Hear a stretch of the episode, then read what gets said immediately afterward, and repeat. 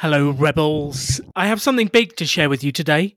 You all know my debt story with my dad and the debt he put my family in. If you don't, listen to episode two of season three with Kristy and Bryce from Millennial Revolution, where they interview me about losing the family home and the debt story. And this debt story has inspired the Rebel Business School, the Rebel Finance School, and me being on a mission to help people make money without going into debt because debt can have a huge negative effect on people. And we've experienced this through the Rebel Finance School over the last couple of years of running it. We were shocked at one family we helped through it that had a 50% interest rate. Yes, you heard that right 50% interest rate on some of their loans and an overdraft. That's crazy. Like, we worked out if it was set to minimum payments, they would never pay it off. I mean, that's financial slavery, and this should not happen. I know people have to take responsibility too. They took that debt on, they bought stuff, and we all have to take responsibility and not take on that debt. But the financial industry, they should bear some of the responsibility too, and it should not happen. So I want to ban advertising of high interest rate. And I'm defining high interest as above 12%. And those of you who know about this stuff know credit cards are averaging 19 to 24 at the moment. So this would affect all of those and all of the different companies. I want to ban high interest rate loan advertising because it's just bad for people. It's bad for families. It's bad for us. It's financial slavery. We put cigarettes behind screens. We've stopped cigarettes being advertised because they're bad for your health. Why aren't we doing the same with the finance industry and controlling them, pushing this debt on people? You've got shops that offer credit cards on their desks. You've got buy now, pay later schemes. You've got payday loans. You've got Amazon, who every time you buy something now offer you their own credit card and they move the no button every time. I mean, this stuff should be illegal. They literally move the no button, so you have to pay attention to what you're doing. Otherwise, they auto sign you up for a 20% something interest credit card. But this is crazy. These companies hire the smartest people in the world to make money out of you. They do this by dressing up debt as finance and pay buy now, pay later, and take control of your payments and all these nice terms to make us feel like we're getting a good deal. Whereas actually, they're just putting us into debt and making money out of us. I think they're destroying your financial future and the people who take these loans as financial future, and they should not be allowed to get away with this. They should not be allowed to promote it. So I'm doing something about it. I've started a petition. At the moment, it's only for the UK, but if you're in the UK, you can start a petition for the government. And if you get 10,000 signatures, the government will discuss your proposal. And I have proposed that we ban high interest rate advertising, advertising of high interest rate loans and debt. It's just wrong. And if we get over 100,000 signatures, it will be discussed in the UK Parliament. And they said there's a chance we'll be asked to go up there and talk about it. So if you're in the UK, please will you sign it for me and help me tackle the debt epidemic that's happening? And it's getting even worse in the cost of living crisis that's going on at the moment. All you have to do is go to alandonegan.com forward slash debt, and there is a link to the petition petition does not have an easy to remember link, so I've created that page to get you there. Just go to alandonegan.com forward slash debt. If you're in the UK, please help me by signing it now. If you're in the USA, please tell all of your UK ish friends. I don't know what the plural is for UK people, um, but please tell anyone in the UK to help us. And we're working to ban the advertising of all loans and debt above 12% plus base rate. This is going to affect most credit card companies and a huge swathe of the financial industry. This predatory lending has to be stopped, and it's gotten worse with the cost of living crisis. So please help me make the banks, the finance companies, take responsibility for what they're doing. I would love you to help me sign the petition and let's get this heard. Let's get this predatory lending ended. All you need to do is go to alandonegan.com forward slash debt, sign the petition, share it, and help me get it out there. And let's stop debt having such a negative effect on us. Thanks for listening to the show. Thanks for being a rebel. And thanks for helping me to change the world just a little bit more positively. Sales is one of the most important things any business has to do. Without new sales, without fresh customers, without people spending money with you, you don't have a business. And yet, it's one of the hardest things to learn how to do comfortably.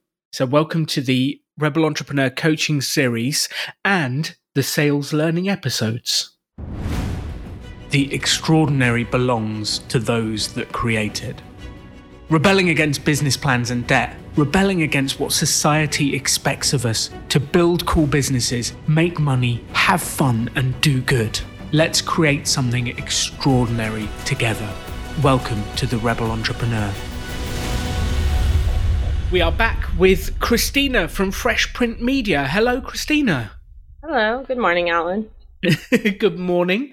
And we're in our sales episodes. This is the second one specifically on learning sales and getting to grips with it.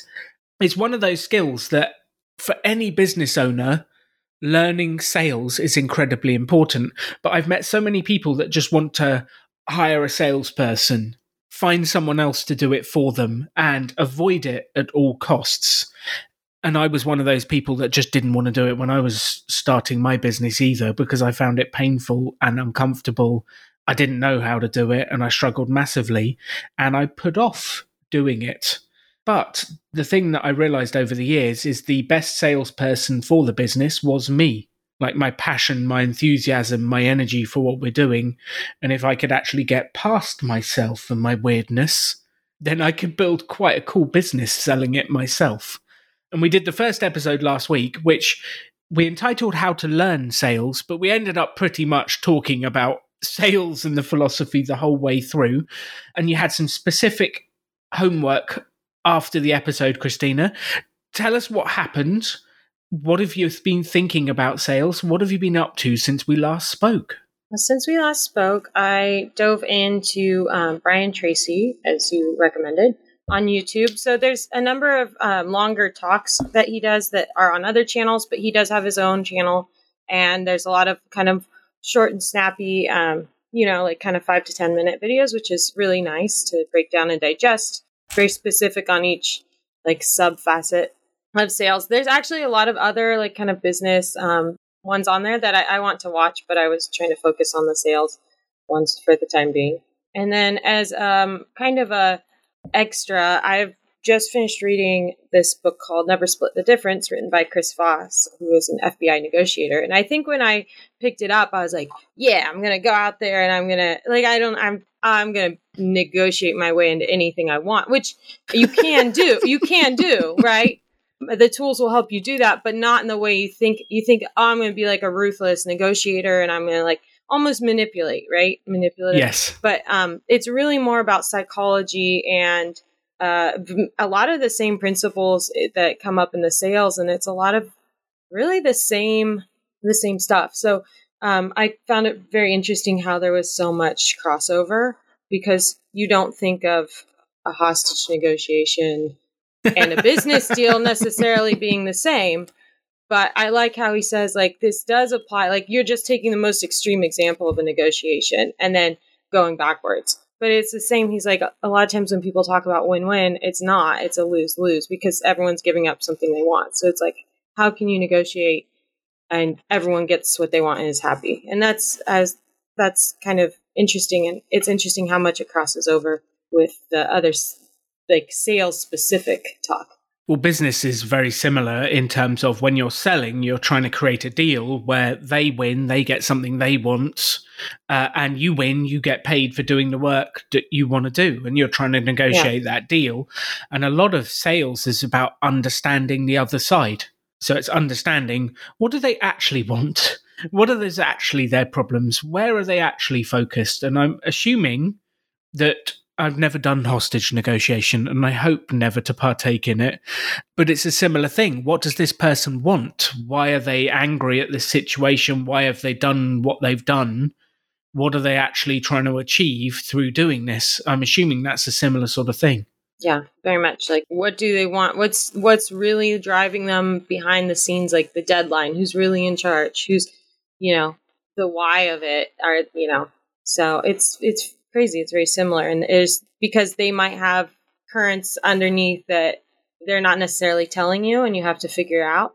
Um, and it's the same with sales like, you know, the customer might be saying one thing, but there might be a hesitation or there might be you know maybe there's someone above them that they're also trying to please or there's some kind of needs or wants that they don't know how to there's some sort of needs or wants that they um, they don't know how to express so i have picked up on that listening for all those and trying to pick up on those cues and between the lines yeah it's really interesting as you go through it so let's let's dive into what you've actually been learning this week because I think it's fascinating one of the episodes from season one was with a gentleman named Shawn Jenkins. He brought built a huge business uh, called Benefitfocus.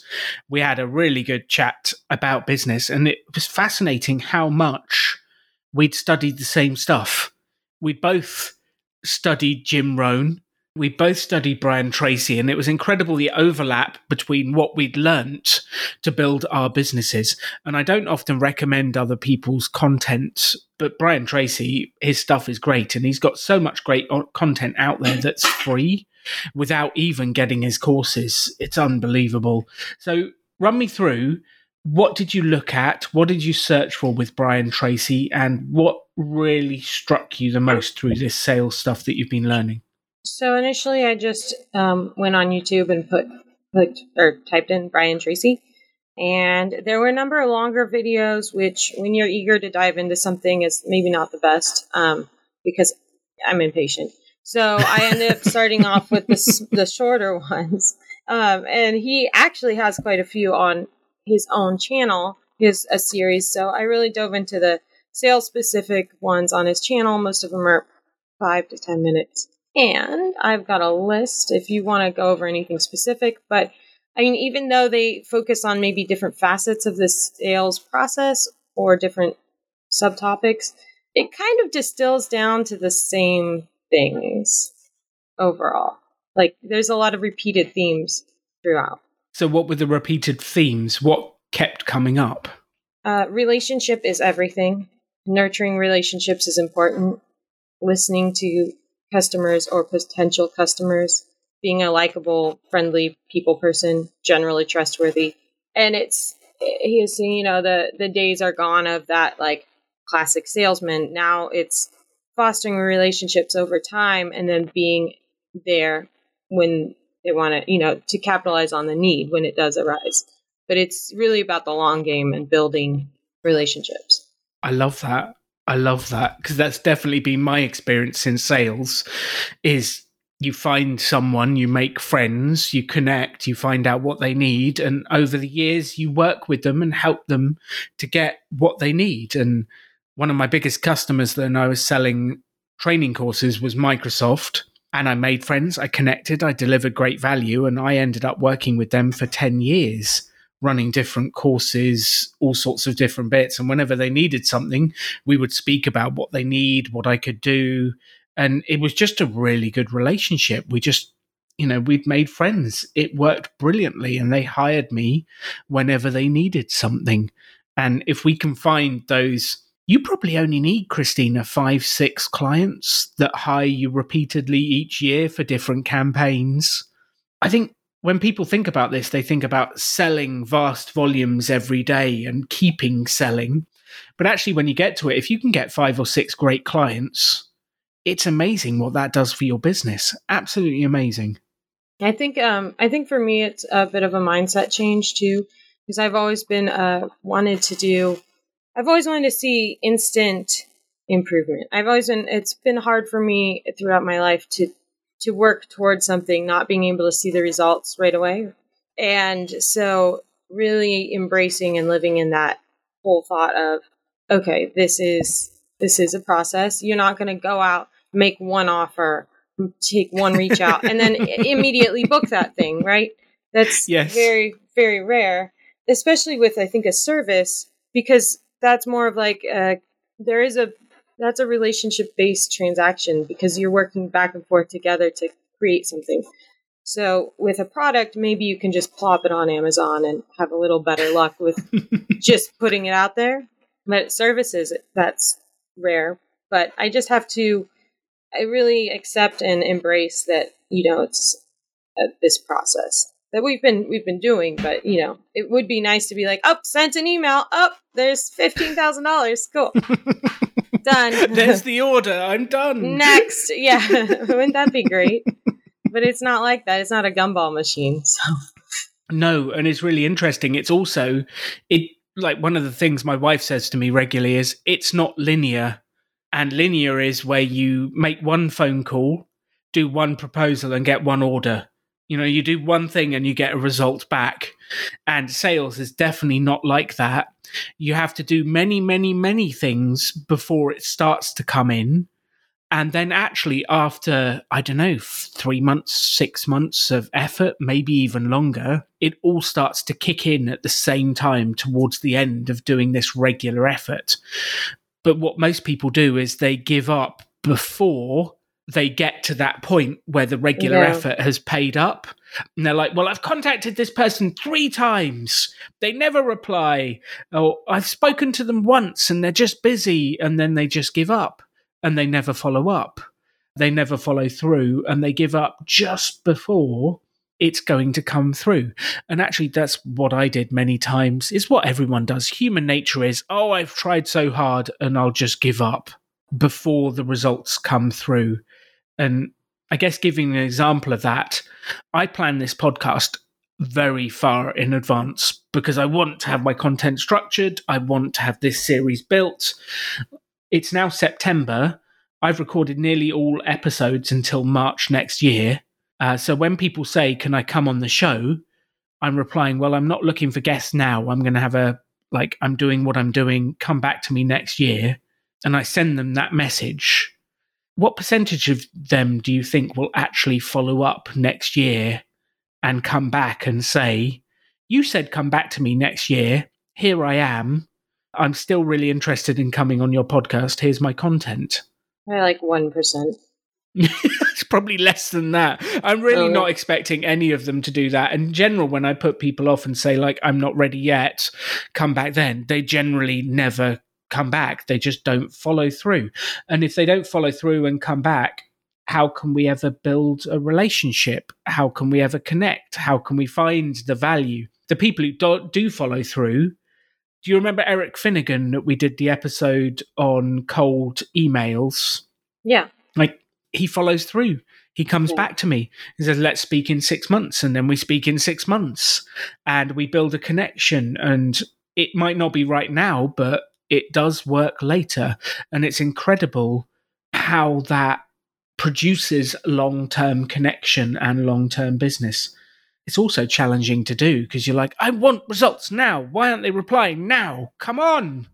From your work through these Brian Tracy videos, what did you feel resistance to? Was there any of it that you thought, don't like that? Not sure about that? I honestly didn't feel any resistance.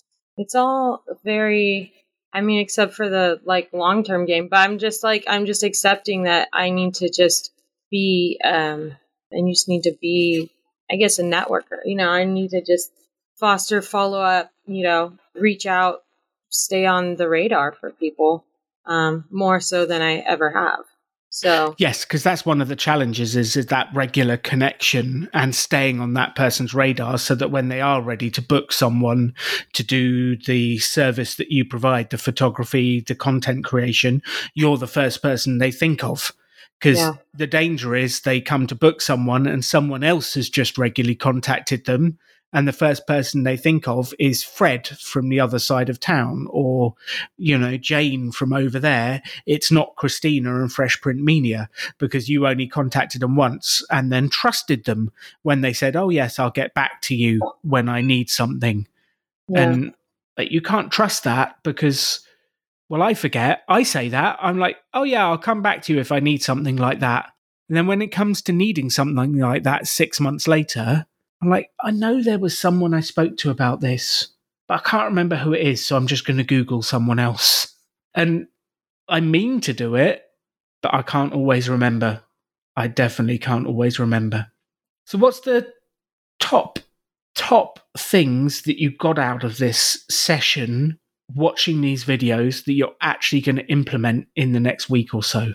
Uh, so the top thing that I've gotten and already started implementing, and I can tell you how, is just um, fostering relationships and follow up. So, how have you implemented that? How are you actually using that? Because it's a lovely thought. Let me foster relationships. But then, what does that actually mean when you practically apply it to business?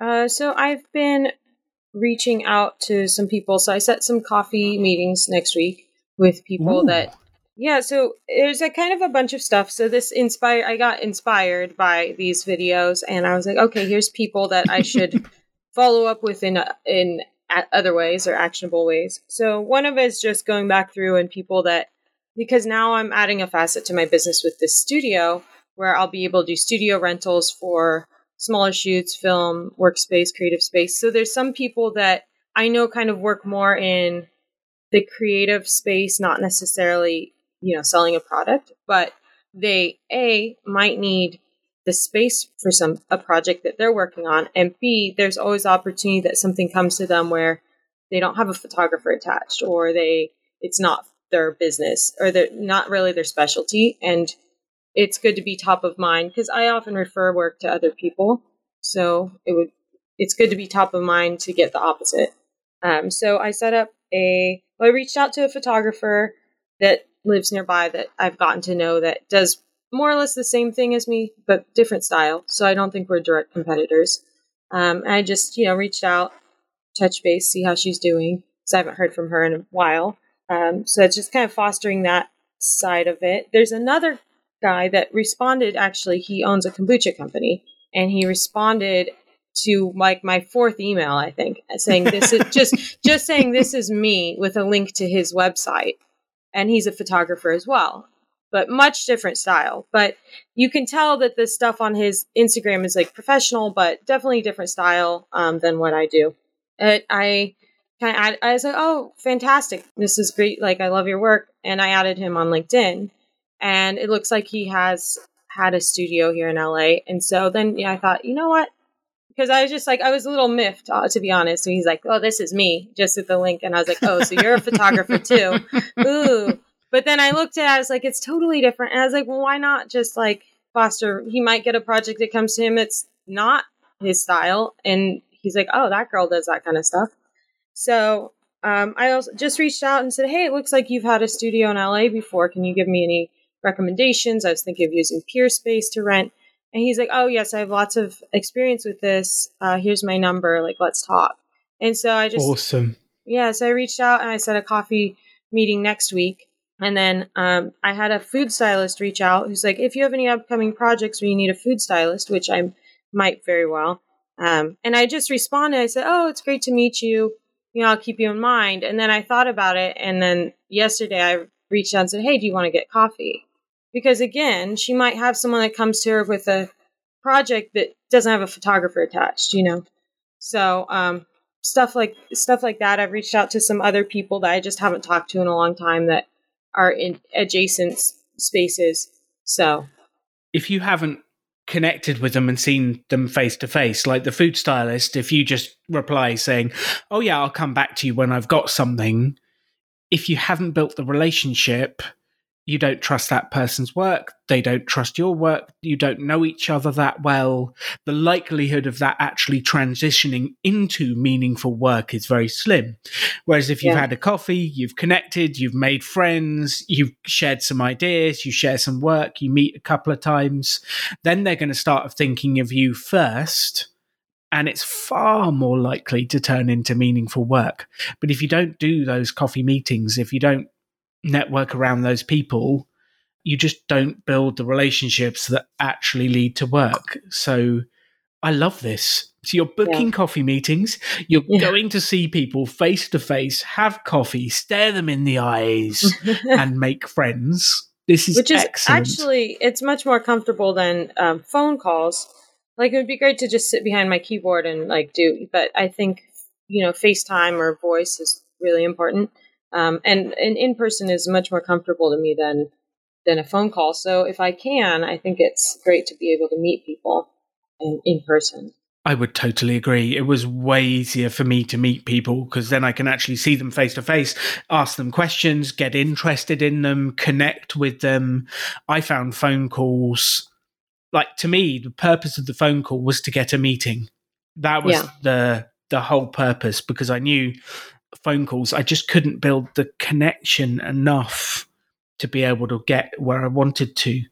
So did Brian Tracy have anything on using the phone to get to the meeting, to get to the piece of work? What did he teach you about that? I haven't gotten too seen too much of that. Um, so I think because a lot of his videos are probably very much based in still using the phone. He did have a video specifically for working remote and like you know working from home as far as um, that. But even in that, he said leverage phone calls, utilize video messaging. Again, those seeing, uh, hearing inflections and everything that you can't really get through an email. So, but I think a lot of this is very much based on still like utilizing a phone as part of it, um, or in person meetings. He's very, one of his videos, he's like, you know, nine to five, people are in the office, people are available. You are not doing paperwork, you're not doing admin time. You are you are reaching out. If your customer's available, you are doing customer FaceTime, whatever that might be. I love that. Time. And he's exactly right. He's exactly right. Like that's the sales hours. if you yeah. don't have business, that's the time to sell. It's not the time to watch his videos, uh, to do other stuff. Um, it's the actual sales time. And I would add one small piece to that is people think, oh, it's Friday afternoon. I shouldn't do sales calls because people will be busy. or it's, you know, 8 a.m. before work. I shouldn't do sales calls because people are busy. Actually, I've found that those are the best times to do sales calls. Because if you do it yeah. on a Friday afternoon, people are quite often relaxed, thinking about the weekend. They're more open to have a bit of a chat. Um, if you do it at 8 a.m., it's before the front desk gets in. So you quite often get through to who you want to get to without being blocked by a receptionist or someone else. And it's really interesting as you start to make more calls. You just need to do. You just need to do it. It's just the number of calls we do. It's the amount of connection. It's the reaching out. Did he cover anything about the volume of calls, the sales, the like how many you had to do? No, not not yet. I mean, he gave like percentages. Like if you're under what you want and this is your conversion rate, then this is how you know up it certain amount. But no, no hard numbers. So, what are you thinking about the volume of your outreach that you need to do currently? Um, just more. just more. Mm, just, just more. more. So more could mean one, it could mean anything. What are you actually planning in terms of because we spoke last time about the 20 companies of this type, 20 companies of this type, 20 yeah. companies of the next type uh, that you were going out to and reaching out to. Yeah. Where are you with your lists of different companies? We had the old list that we were working through with the Eric Finnegan emails. Yeah. It feels like we have lots of different lists in we different do. places? Well, there's two active ones right now. So it's about 40 companies. So I'm sending about on average 40 emails a week right now. Um, awesome. And then I'm building, I'm working on the new, like, kind of, I call them waves. So I'm working on the new wave. um, and I need to get back and revisit the old one, but I know that that's going to take a little, like, researching because some of those people have moved on or changed. So that always takes research time. But we're we're about 40 emails a week. Um, I have I do have on my Instagram with the engagement, like reaching out to the same companies. Um, in, mm. in other way, not necessarily direct, but commenting and being active on their profiles. And uh, you know, outside of that, um, I just need to reach out more to, I think, past contacts, past clients, um, following up, seeing how people are at or where they're at, how they are.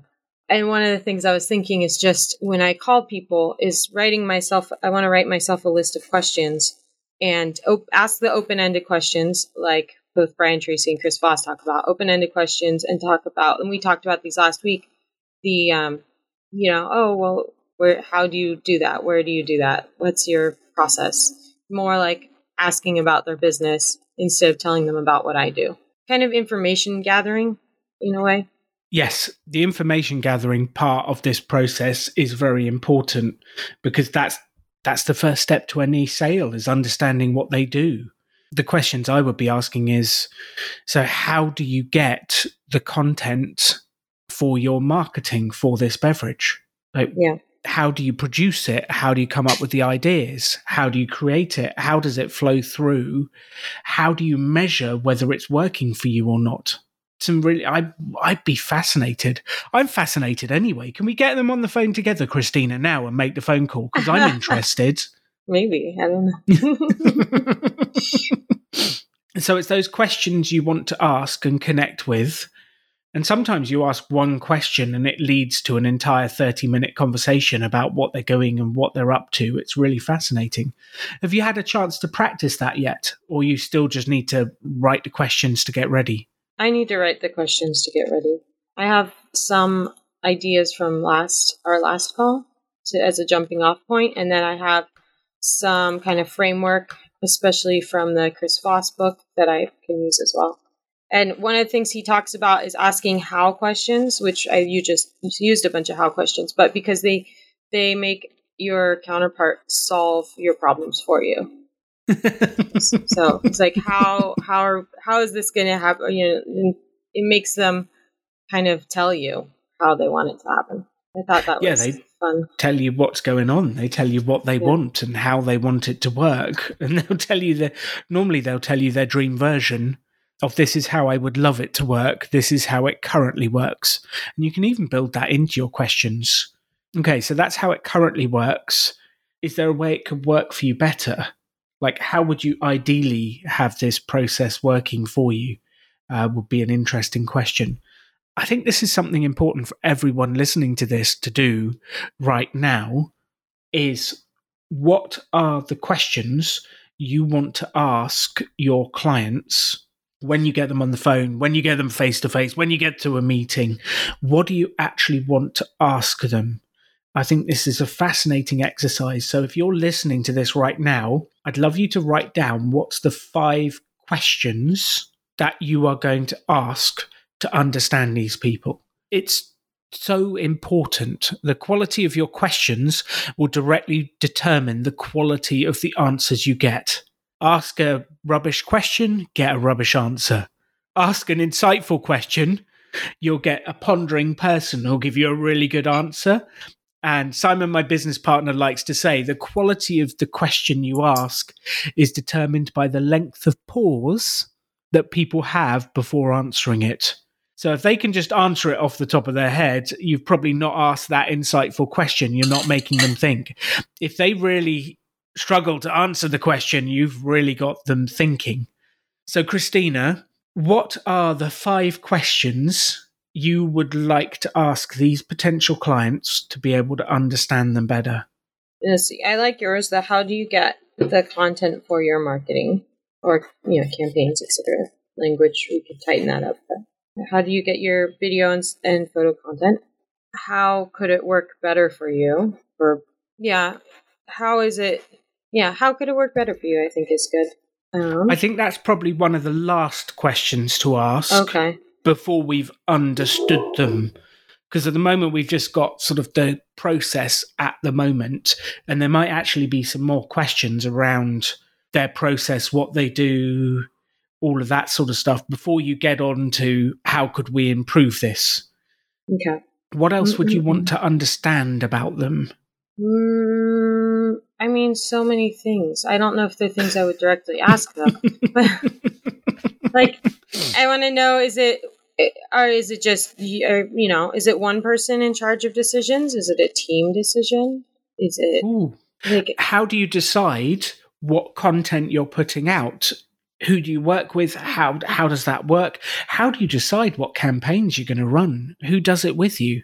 I think that's a lovely question. See, you just said it better in a more better way to ask it. How do you decide what campaigns? Maybe what are. Well, we had one from last week I really liked. Have you worked with photographers before? Or have you worked with, I guess, outside photographers before? I do like that question. I think there's one before it. So if you've asked how do you decide what campaigns you're going to run, who makes the decisions, like how do you come up with the ideas? I've got a question that I think becomes between those. After they've decided on the idea, what do you want to know? After you've decided on the idea, what's the process on finding a content creator? Maybe it's not find- even directly like finding the content creator, but it's a generic or not generic, a more broad question of so once you have the idea, how do you implement it?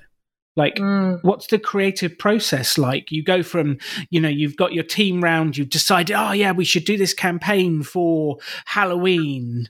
We've got these ideas. How do you then implement it? Who creates the first visuals? Who do you speak to? How how does that process work? okay. Like I'd be intrigued to find that out. Then we're starting to get to the stage of how can I fit into this process and help you? Yeah, how have you worked with photographers before and what went well or didn't? Mm. And then how could how could this work better for you? I mean, that's kind of the same as what went well or didn't, right? But I mean, I guess you're Uh. asking I feel like when you're asking how could it work better, you're asking about the whole process. Yeah. And I think there's one other piece that I would be interested in personally, which is how do you measure the results of these campaigns? Mm, Like, how do you know if it was a success for you? What are the numbers? What are the thoughts? Is it a feeling? Is it customer reaction? Is it reach on social media? How do you measure these results and know what to do next? And does that feed back into the start of the process, deciding what to do next? I'm, I'm just fascinated. maybe that's like that's after the how do you implement. Yeah. That gives me six questions. that seems like plenty. Um, I feel like any one of those convers- uh, questions would kick off an incredibly great conversation with someone. Now your task is to ask some people. Yeah. And I think even for these like coffee meetings and stuff, even though they might not specifically be with someone that is, you know, selling a product at a business that I want to hire me directly, I can like look over this and retool them.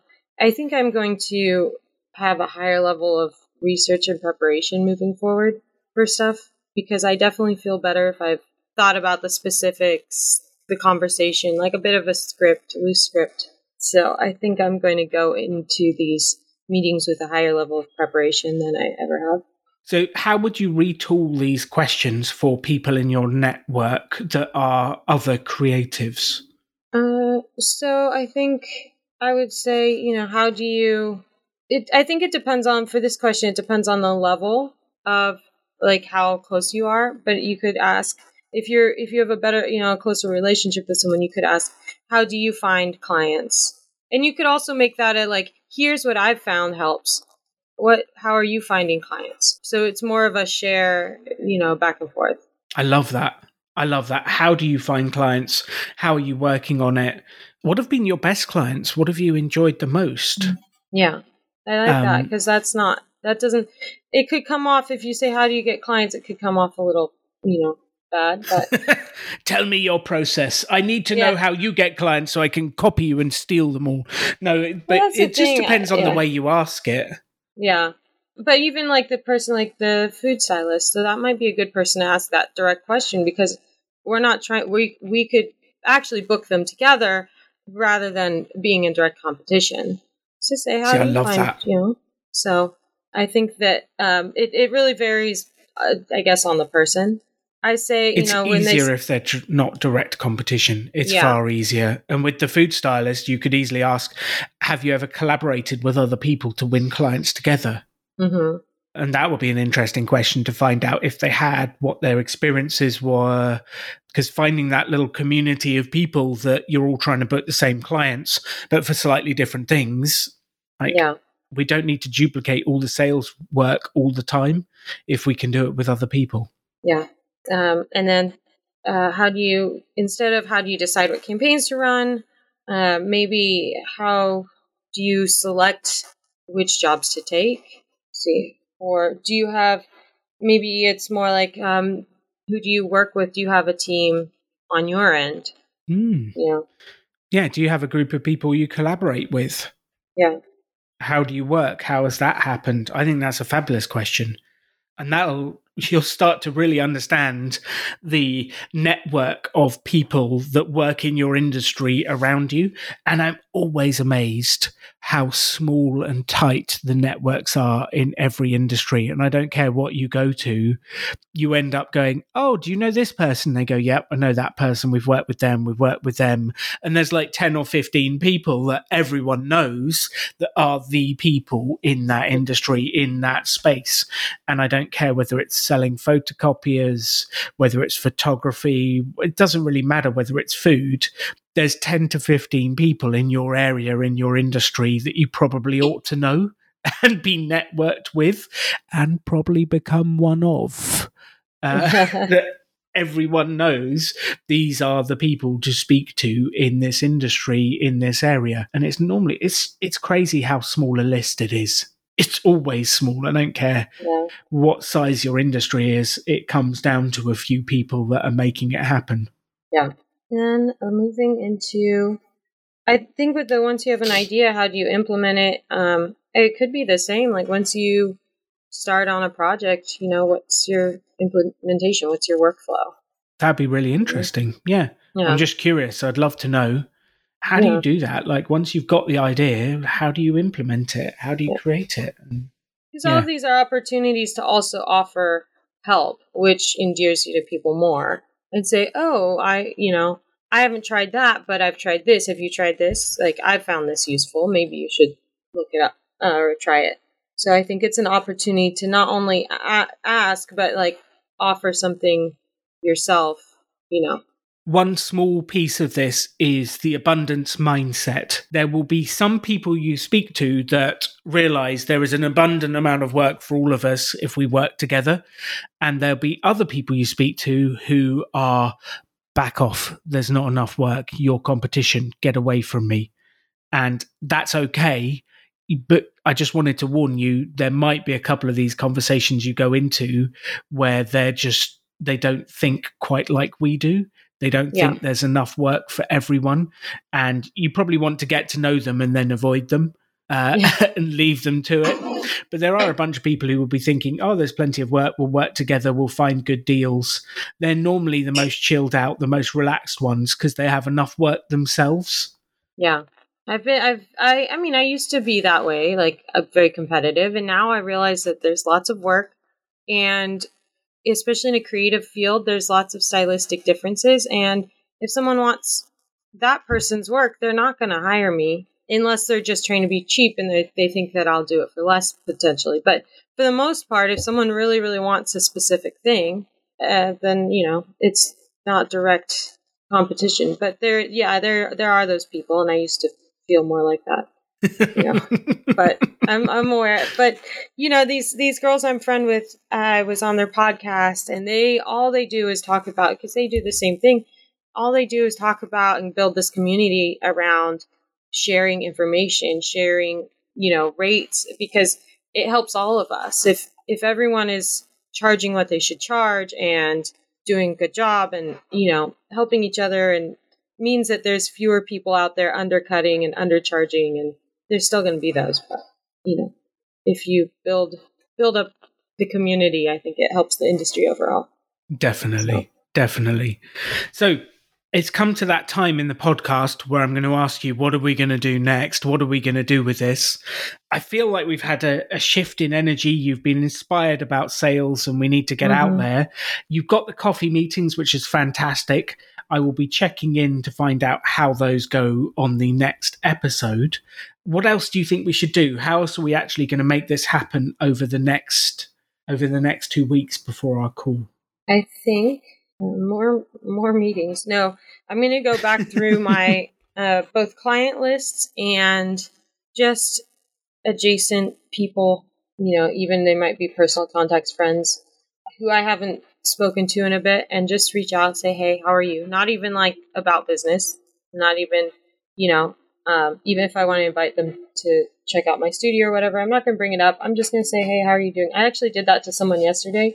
And um, I think, you know, we were, she, she was like, wait, what's up? What do you want? And I was like, I was just thinking, I was just thinking about you. And she's like, oh, well, what's going on? And I was, I just wondered how you were. I haven't talked to you in a while. And she goes, oh, well, that's nice. I like, I think there's something nice about, you know, trying to reach out when you don't need anything. So, gonna review who I haven't heard from in some time that, you know, I should reach out to. I think that is a brilliant way to do it, and you're exactly right. Most people wait until they need something to contact someone rather than doing it when they don't need something. Then you top up the friendship bank accounts, you connect, you make friends, it's lovely. Then when you do need something, it's really easy to reach out to them because they're not just thinking, oh, you only call when you need something. They're actually way more happy to help you. So I think that's a fantastic idea. So we've got connecting with the contacts and friends, going back through the client lists that you've got. What are you going to do with those client lists? So I I mean we're going to keep on the emails, but I'm going to start calling some of the people that I've been a few emails deep into now and just ask open-ended questions or, you know, or say or ask depending on what happens um try to get directed to the right person if I have the wrong person. Absolutely because sometimes that happens. You email someone for like six times, and then yeah. eventually they go, "Why do you keep emailing me? I'm not even the right person." And I always think, "Why didn't you tell me at the first email then?" But you have to go through that process, and eventually they tell you they're the right person or not, and you're able to get around them. And in terms of the learning of the sales, what's the next action on that? What are you gonna What are you gonna learn? Look at what are you fancy working on before our next call? Well, I'll keep checking out the Brian Tracy, and then I'm going to see if I can get the book that you recommended, The Ultimate Sales Machine. The Ultimate Sales Machine by Chet Holmes. I think that's probably enough by the sounds of it. That's going to keep you busy. And you've got to set up your new studio and you've got to do all this other stuff. This is probably enough to keep you going on the sales yeah. front for the next couple of weeks. Probably. And I'd love to know, based on what you have experienced and learnt over the last couple of weeks on sales, what would your advice be to the audience, to the people who are out there trying to make sales, nervous about making phone calls, not sending the emails? What would your advice be to the people listening to this right now who are going on the same journey as you are, Christina? I would say, first of all, just accept and embrace the fact that it's a long game. It's a long term thing. Um, it's not a vending machine where you put something in, get something out directly. Just really live in that and put on your cozy shoes and uh, like yeah, just commit uh, because you know it's hard when you don't see anything. And then second of all, it's all about relationships and listening and understanding people's needs, wants, etc. So Which means you about... actually have to talk to them. So it's all about relationships and listening. And actually, that should bring us to the homework for everyone listening to this episode. It is reach out to 10 people this week and better understand what they're doing, preferably clients if not clients or prospective clients, then people in your industry you could possibly partner with. That's a good second best, preferably clients.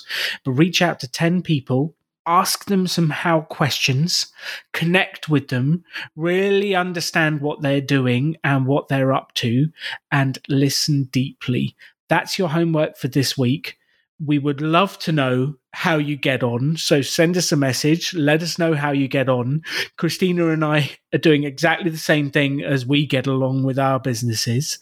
Your homework for this week is to reach out, connect, listen, and ask questions for 10 people. Sounds good. Well, that is the end then. go, mm. go call 10 people. Have fun. The Rebel Finance School is back. I'm so excited. My wife Katie and I are here. We are bringing back the Rebel Finance School for this year's version, RFS 2022, and we will be running for 10 weeks helping people to get control of their finances. Can't wait. It starts on Monday, 23rd of May, uh, runs for 10 weeks. It's completely free. It'll be online, runs every Monday for 10 weeks. And we're excited to help people figure out how much money they have, how much money they spend, how to talk to people in their lives about finances, and how to look after the money that they have, and how to build wealth and start to invest. Can you answer these questions? How much am I spending each year? What is my annual spend? How much am I saving? What is my percentage savings rate? When can I retire and will I have enough money to live? What is the investment strategy for retirement? What's my net worth? Like, can you confidently answer these questions? If not, then you've got to come along. All you need to do is go to rebelfinanceschool.com, sign up, and Katie and I are giving away our 10 week course. This is our way of giving back after we've reached financial independence. Yes, we've seen that the way that people can get in a bit of a pickle with money, we want people to avoid that pain, and it's our way of giving back and helping people with their money. So please tell your friends, your grandmum, your babies, everyone. Rebel Finance School is back.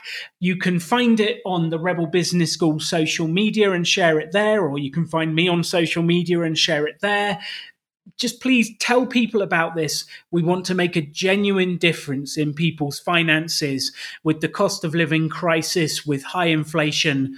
Now is the time to help people take control of their finances at Rebel Business School. Let's do this, Alan. Sign up rebelfinanceschool.com. You can have any life you want to. Choose to build something cool. Choose to take action. Choose to work to make your dreams become reality. Stand out. Be different. Be yourself. Be a rebel entrepreneur.